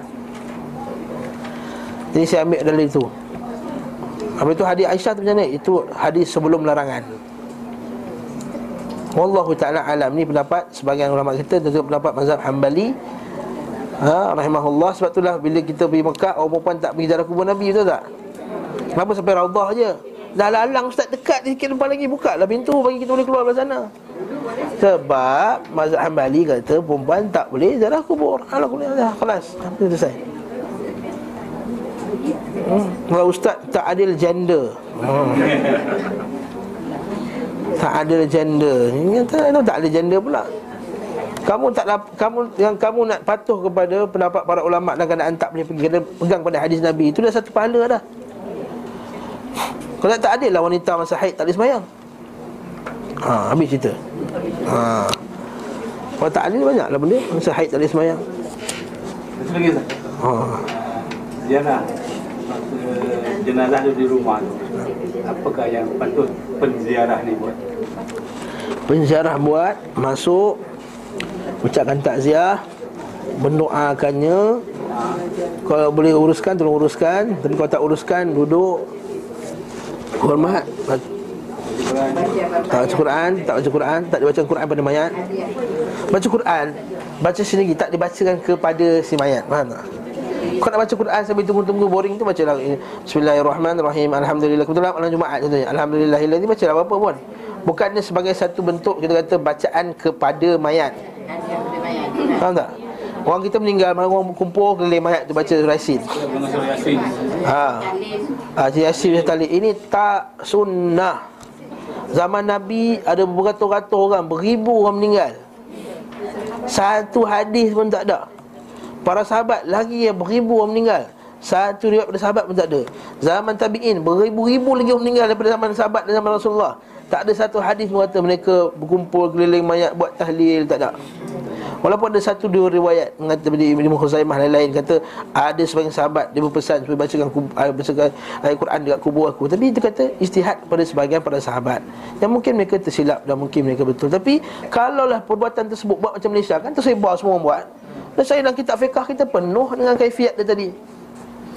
Sekarang saya tuan-tuan buka kitab Imam Syafi'i. Buka kat situ dia jual Al-Um apa semua. Buka satu hadis pun yang kata Nabi SAW setelah kematian anaknya Maka pada malam pertama je Dia manggil para sahabatnya Berkumpullah di rumahnya Lalu membacakan surah Yasin Dan baca tahlil apa semua.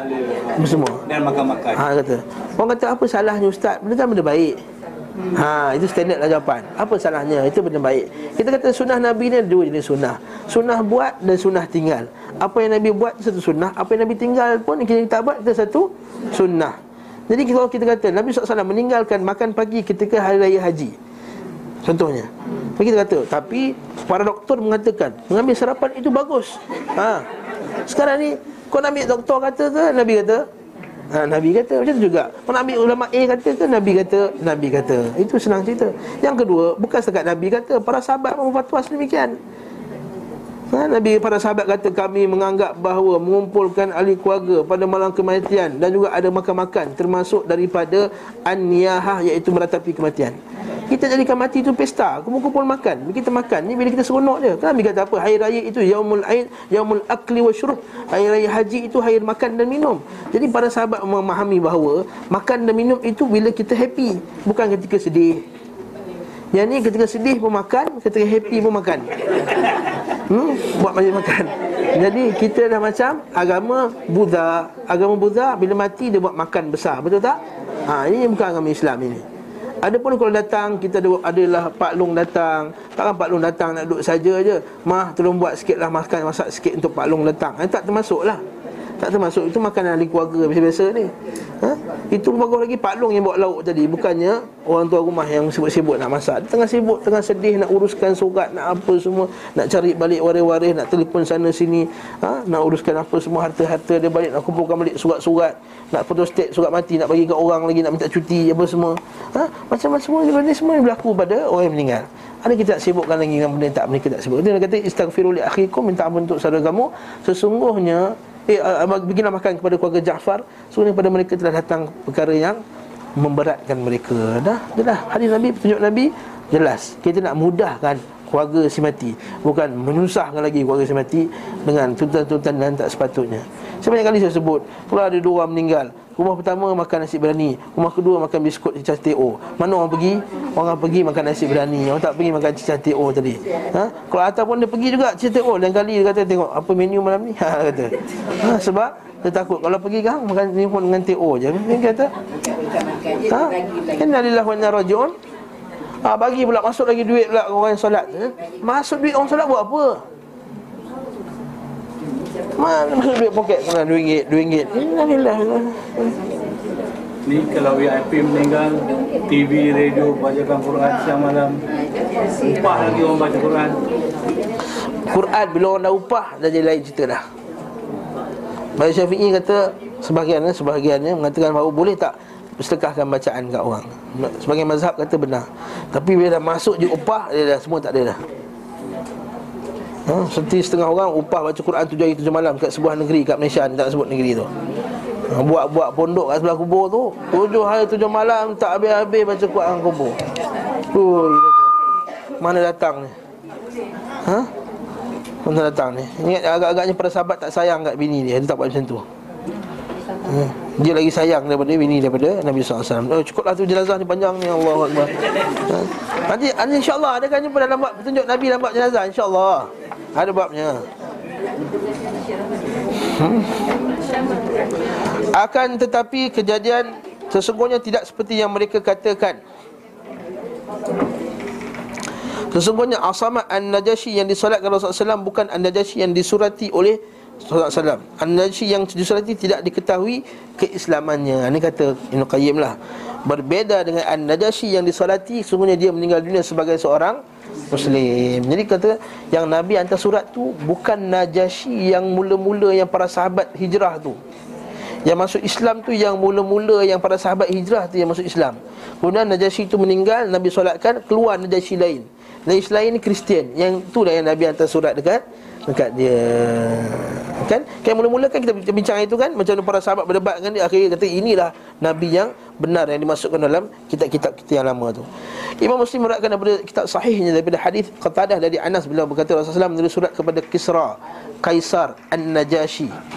Ha? Kisra Kaisar Kisra uh, Parsi Kaisar Rom Najasyi Habsyah dan kepada setiap penguasa beliau mengajak mereka kepada Allah Subhanahu Wa Taala tapi bukan an-Najasyi yang disolati oleh Rasulullah sallallahu alaihi wasallam. Okey.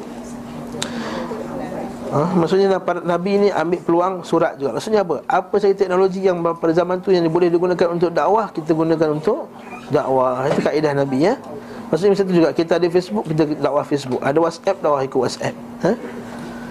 Juga dengan uh, Yang lain-lain lah Abu Muhammad bin Hazm berkata Sesungguhnya An-Najashi yang Rasulullah SAW surat kepadanya Al-Amru Kepadanya Amru bin Umayyah Al-Dhamri Dia tidak masuk Islam Dapat yang mengatakan dirinya masuk Islam Merupakan hasil analisa Abu Sa'ad Dan selainnya Akan tetapi pandangan lebih tepat adalah Pendekataan Ibnu Hazm Surat kepada Heraklius pula Rasulullah ini bukan Hercules, ini Heraclius.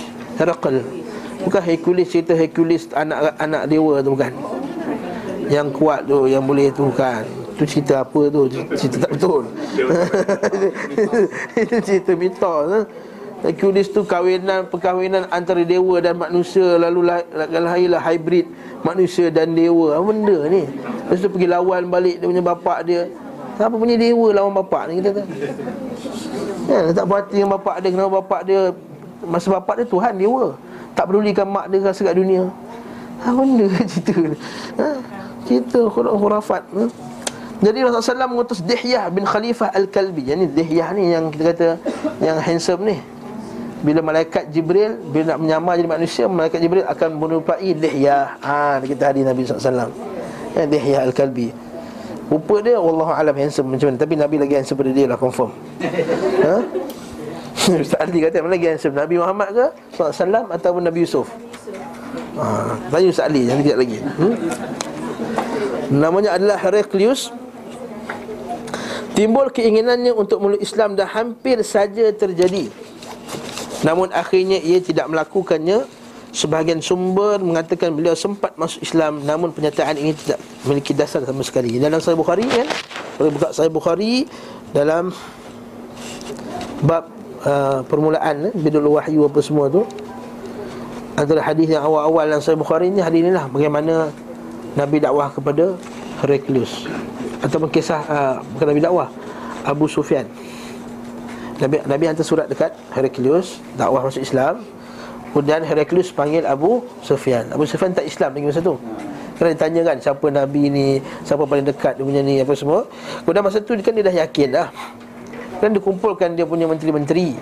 Dia kata Apa pendapat kamu kalau kita ikut Nabi ni Lalu mengikut bising Oh kecoh kata ah, Nabi kita ni raja ni dah Dah murtad Raja kita dah berpaling Dia kata oh tidak tidak tidak Aku nak test kurang je Sebenarnya, sebenarnya dia nak Dia nak Uh, tengok kalau pengikut dia ikut dia dia akan masuk Islam. Tapi pengikut dia tak tak ikut dia jadi dia tak masuk Islam. Jadi dia tak masuk Islam sebab kuasa. Sebab kuasa. Ha, dia tahu kehilangan kuasa. Jadi itu kita kata wajahadu biha wastaqalha zulman wa ulwa. Sama macam Firaun, Firaun tak nak terima sebab apa? Kuasa. Betul kita kata power corrupts Kadang-kadang orang tu tahu dah ni betul Tapi sebab nanti kan politik orang tak nak undi kita ni Kalau kita buat benda ni Kalau kita buat kita punya cadangan di, di, Dicadangkan oleh para ulama ni Mesti nescaya orang kafir takkan undi kita Nampak kuasa ha, Nak cari redha manusia lah Bahaya tu hmm? Jadi sama lah macam Heraclius ni Abu Hatim Ibn Hibban meriwayatkan dalam kitab sahihnya dari Anas bin Malik. Beliau berkata Rasulullah SAW bertanya siapakah yang mau membawa suratku ini kepada kaisar dengan jaminan baginya syurga? Ya, sebab bukan senang nak pergi raja yang besar tu kan? Nak jumpa dengan bawa surat. Ha, kita nak jumpa raja kita sendiri pun susah. Nak jumpa raja orang pula. Ha. Ha sedap, sedap. nanti kita akan tengok nanti kat raja raja apa? Uh, Balqa nanti. Kita akan tengok macam mana dia berperang.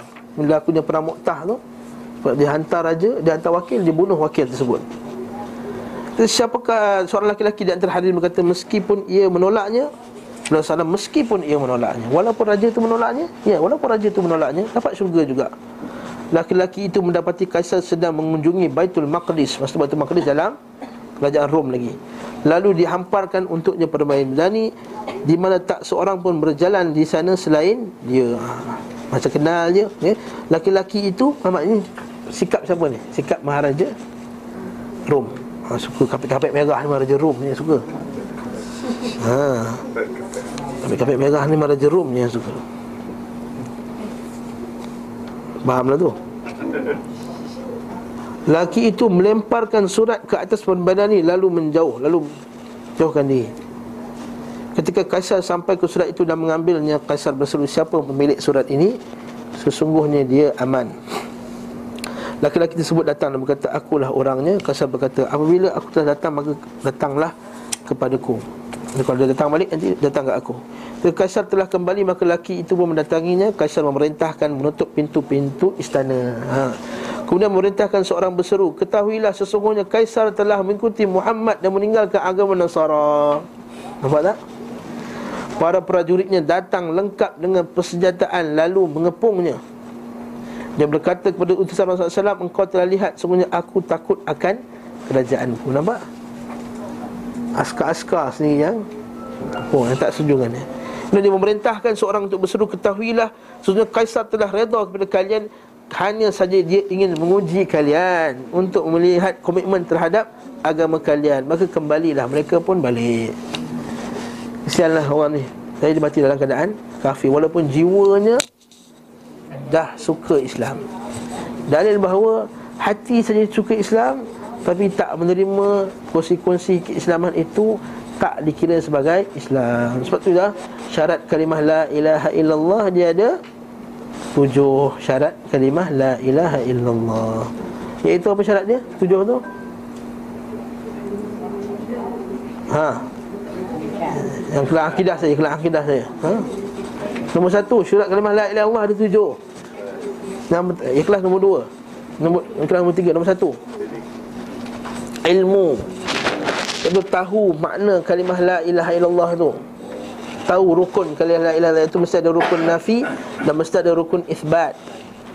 Mesti ada nafi Mesti ada isbat. Menafikan sembahan selain Allah Dan mengisbatkan bahawa Allah Ta'ala itulah sembahan yang sebenarnya Maksudnya tak ada ilmu ni Tak faham makna ni Tak berfungsi kalimah la ilaha illallah je. Sebab tu lah kita tengok sebagai orang Islam Dia tak faham makna ni yang pertama ni Rukun yang pertama ni Dia ucap la ilaha illallah Tapi dia pergi sembah kubur. Dia tak faham makna la ilaha Kita kata Abu Jahal Dengar ni video ni Saya tengah ambil video ni. Dengarlah Abu Jahal Lebih faham makna kalimah la ilaha illallah Daripada sebahagian orang Islam zaman sekarang ni So Abu Jahal bila idza qila lahum bila dikatakan kepada mereka sembahlah Allah Taala kan yastakbirun mereka sombong A inna latariku alihatana Lish alihatina Lishairin majnun Adakah kita nak meninggalkan sembahan-sembahan kita ni Nampak tak? Dia faham Kalau ucap la ilaha illallah dia kenapa? Tinggalkan sembahan-sembahan ini Di syairin majnun Kepada kerana seorang syair yang gila Dia kata Muhammad SAW macam tu. Maksudnya Abu Jahal faham Kalau ucap la ilaha illallah Dia Tak boleh Sembah Menyeru Berdoa Kepada selain Allah. Ini orang Islam lebih teruk daripada Abu Jahal dari segi sebagian orang Islam kata orang Islam sebagian orang Islam lebih teruk akidah daripada Abu Jahal tadi. Orang Arab jahiliah Dia faham. Kalau senang Dia doa dekat Allah Dan dia doa dekat Berhala dia. Tapi bila susah Dia doa dekat Allah. Hadis Imran bin Hussein Yang kali saya sebut dah. Imran bin Hussein ketika masuk, sebelum masuk Islam Nabi tanya kau ada berapa persembahan Satu kat, satu kat langit Enam di bumi. Kalau susah kau minta kat siapa? Susah minta kat langit. Maksudnya pandai pula dia minta kat Allah. Nabi kata kenapa tak awal-awal lagi minta kat Allah? Masuklah di Islam Orang kita Bila senang doa kat masjid. Bila susah pergi kat makam. Terbalik tak? Terbalik. Eh, satu orang hamba Allah ni Anak dia kena eczema teruk. Guru dia Guru dia tu. Ha, Kata dia, dia, dia dijilat jin. Dia jilat jin. Bukannya kena penyakit eczema. Eczema yang teruk Dah sampai apa Serosis apa? Dah sampai yang Serosis Sampai dah Dah, dah teruk lah dia kata oh tak Dia kata ini kena jilat jin. Oh mula kena ambil tujuh Air tujuh Apa Air Air, air kolah tujuh masjid. Tujuh masjid. Masjid mana? Tak bagi tahu. Ha? Tujuh masjid. Lepas tu tak, jadi, tak jalan juga. Ha, Caranya Tak lain tak bukan Kena pergi makam Habib Nuh kat Singapura. Innalillahi wa inna ilaihi raji'un. Dia kata pak makna pertama tak selesai dah. Makna faham La ilaha illallah. Ini syarat kedua apa dia Syarat kedua ikhlas. Yang kedua yakin. Yakin dengan kalimah tersebut.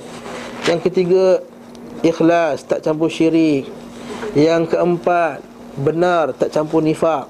Maksudnya cakap luar tu sama dalam hati dia. Yang kelima Mahabbah Kena cinta kalimah la ilaha illallah. Yang keenam Kena inqiyat Kena menerima. Yang keenam Al-Qabul Kena terima Segala konsekuensi la ilaha illallah yang ketujuh kena inqiyat Kena ada kepatuhan kepada kalimah la ilaha illallah tadi. Jadi Si Herakl ni Dia dah mak, Syarat pertama dalam padat ilmu tadi Dia faham. Tapi inqiyat tak ada Al-qabul tak ada Al-mahabbah tak ada. Nombor empat apa? Sidik benar. Bentangan dengan Bentangan dengan nifak. Ilmu lawannya jahil. Yakin lawannya syak. Kita tak boleh syak kepada Islam yang ketiga Ikhlas Iaitu tak campur padanya syirik. Yang keempat Benar Tidak campur padanya nifak. Yang kelima Mahabbah Kena cinta kalimah la ilaha Allah Lawannya benci Tak boleh benci kalimah la ilaha Allah Yang keenam Qabul Menerima Tak boleh tolak. Maksudnya apa datang dari Nabi Dia kena sahih Datang dari Quran Dia sahih Dia kena terima. Kalau dia menolak Terbatal imannya. Terbatal kalimah la ilaha illallah dia. Dia tolak. Dalam Quran kata Dalam kubur ada azab. Tiba-tiba dia kata Dalam kubur tak ada azab. Dia tak dia tak yang ketujuh al-inqiyad kepatuhan. Maksud Allah Taala kata jangan berzina, jangan minum arak, jangan apa semua. Maka kat sini syarat yang ketujuh ni dia tak nak patuh langsung kepada perintah Allah Taala. Zero. Maka kat sini kita kata al-inqiyad kepatuhan dia tak ada, maka syarat kalimah la ilaha illallahnya tak tak sempurna. Ini masuk ke akidah dah ni. Ni dalam empat. Jadi kita faham tujuh kali kalimah la ilaha illallah sebab Hirakal tadi tak faham Dia tak kata Hati saja tak boleh Dan syarat seterusnya dia kena mengucapkan La ilaha illallah Islam itu mestilah dengan hati, ucapan dan juga anggota badan. Jadi tak boleh kita kata oh dia sebenarnya hati dia beriman ke Allah. Kadang-kadang bila kita kata, ha, Badri ni mati dalam keadaan kafir. Tidak ada selamat baginya. Kita tak kata rest in peace kat dia. Kita tak kata semoga Allah Taala merahmati dia. Dia kata ustaz, mana tahu masa sebelum dia meninggal dalam hati dia terima Islam. Dia kata kalau sebelum meninggal dia terima Islam dia kena mengucap la ilaha illallah mesti ucap la ilaha illallah. Tak boleh dalam hati saja. Islam ni dia kena ucap dengan lidah. Sebab tu dia kata umir tu an uqatilan nas hatta yashhadu an la ilaha illallah. Aku ini disuruh untuk memerangi manusia sehingga manusia menyaksikan dengan lidah dia la ilaha illallah. Lepas tu Nabi kata jumpa dengan Abu Talib Dia kata kul, kul katakanlah Kul, dia tak kata ya Abu Talib, pakcikku Beriman dalam hati bahawa Allah Ta'ala itu Tuhan Cukup tak, dia kata kul dia suruh Sebut, selagi tak sebut, tak sah Ha, ini dia Herakl. Ya, apa yang daripada Herakl ni adalah kesan kepada orang yang mendepankan kerajaannya daripada Allah Subhanahu Taala.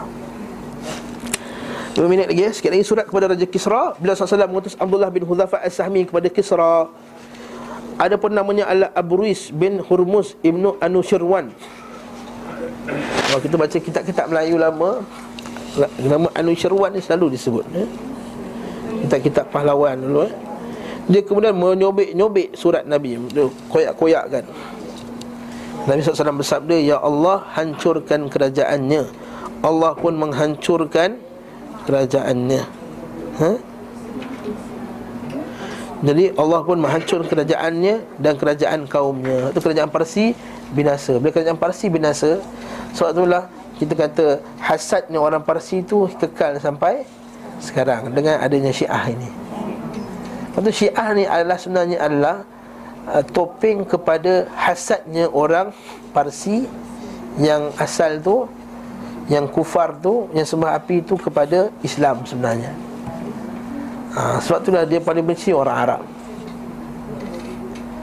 Orang Parsi benci orang Arab. Sebab tu sampai dia buat hadis palsu Sungguhnya Allah Ta'ala Bila sayang pada satu kaum tu Dia akan bercakap dengan bahasa Parsi. Bila dia benci tentang satu perkara Bila dia marah Dia akan cakap dengan bahasa Arab. Ha, Ada palsu ada. Kita baca kita-kita hadis tu ada. Ada pula orang Arab yang bengap Tak tahu hadis Dia buat pula hadis palsu lain. Sama lawan dia pula. Sungguhnya Allah Ta'ala bila dia benci, bila dia marah Dia akan bercakap dalam bahasa Parsi. Bila dia suka, dia cakap bahasa Arab. Dia lawan pula. Ha, Ini bid'ah lawan bid'ah ha? Jadi kat sini subhanallah Kita kata Nantilah kita panjangkan cerita ni pada tempat yang lain.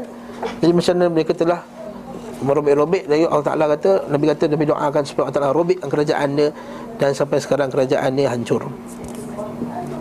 Surat kepada Raja Muqawqis Yang inilah dia Nabi SAW mengutuskan Hatib bin Abi Balta'ah.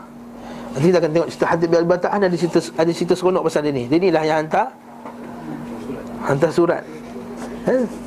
Hantar surat dekat sedara dekat Mekah Pasal Nabi nak serang ha, Mekah tu kan Lalu Umar kata Ya Rasulullah benarkan aku Menabas kepala dia Ha, dia kata tak dia, dia pernah, pernah pergi perang Badar. Okey, Hatib bin Bata'ah ni. Kepada Muqawqis Adapun namanya adalah Juraj bin Maina. Dia adalah raja Al-Iskandariyah, pembesar bangsa Al-Qibti, Koptik.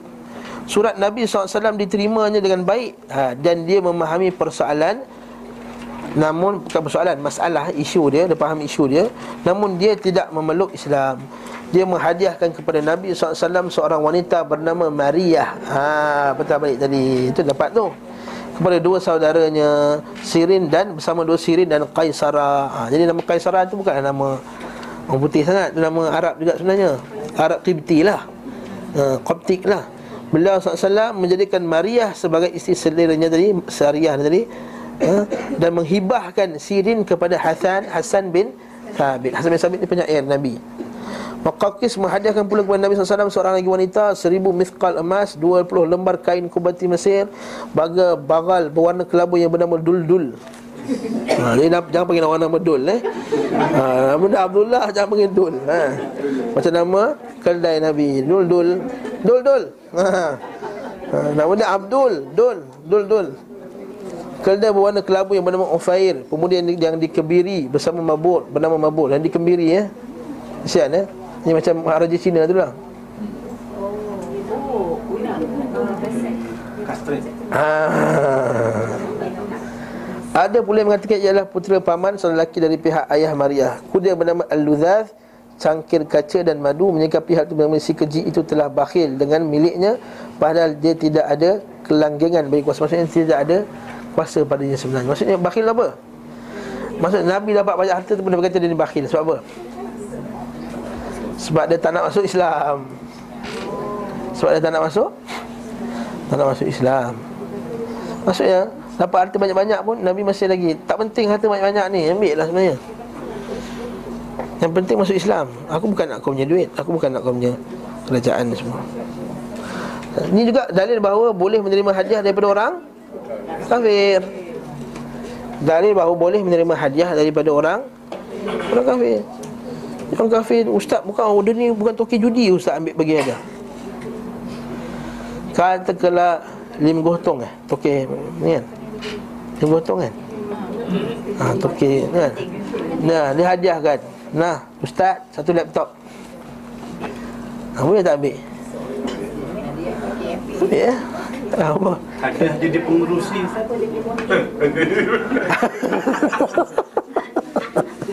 Ada jadi pengerusi lain situ Haji itu tak Ada jenis pengerusi genting ni. Tak boleh. Itu, har- itu haram.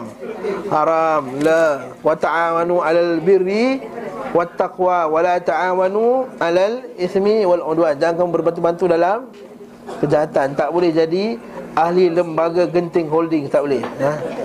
Kamu akan dapat sahamnya. Wallahu ta'ala alam. Bisawab. Jumpa lagi insyaAllah. Bi'inillahi ta'ala ta'ala. Subhanakallahumma bihamdika asyhadu an la ilaha illa anta astaghfiruka wa atubu ilaik. Wa sallallahu ala Muhammadin wa ala alihi wa sahbihi wasallam. Walhamdulillahirabbil alamin. Wassalamualaikum warahmatullahi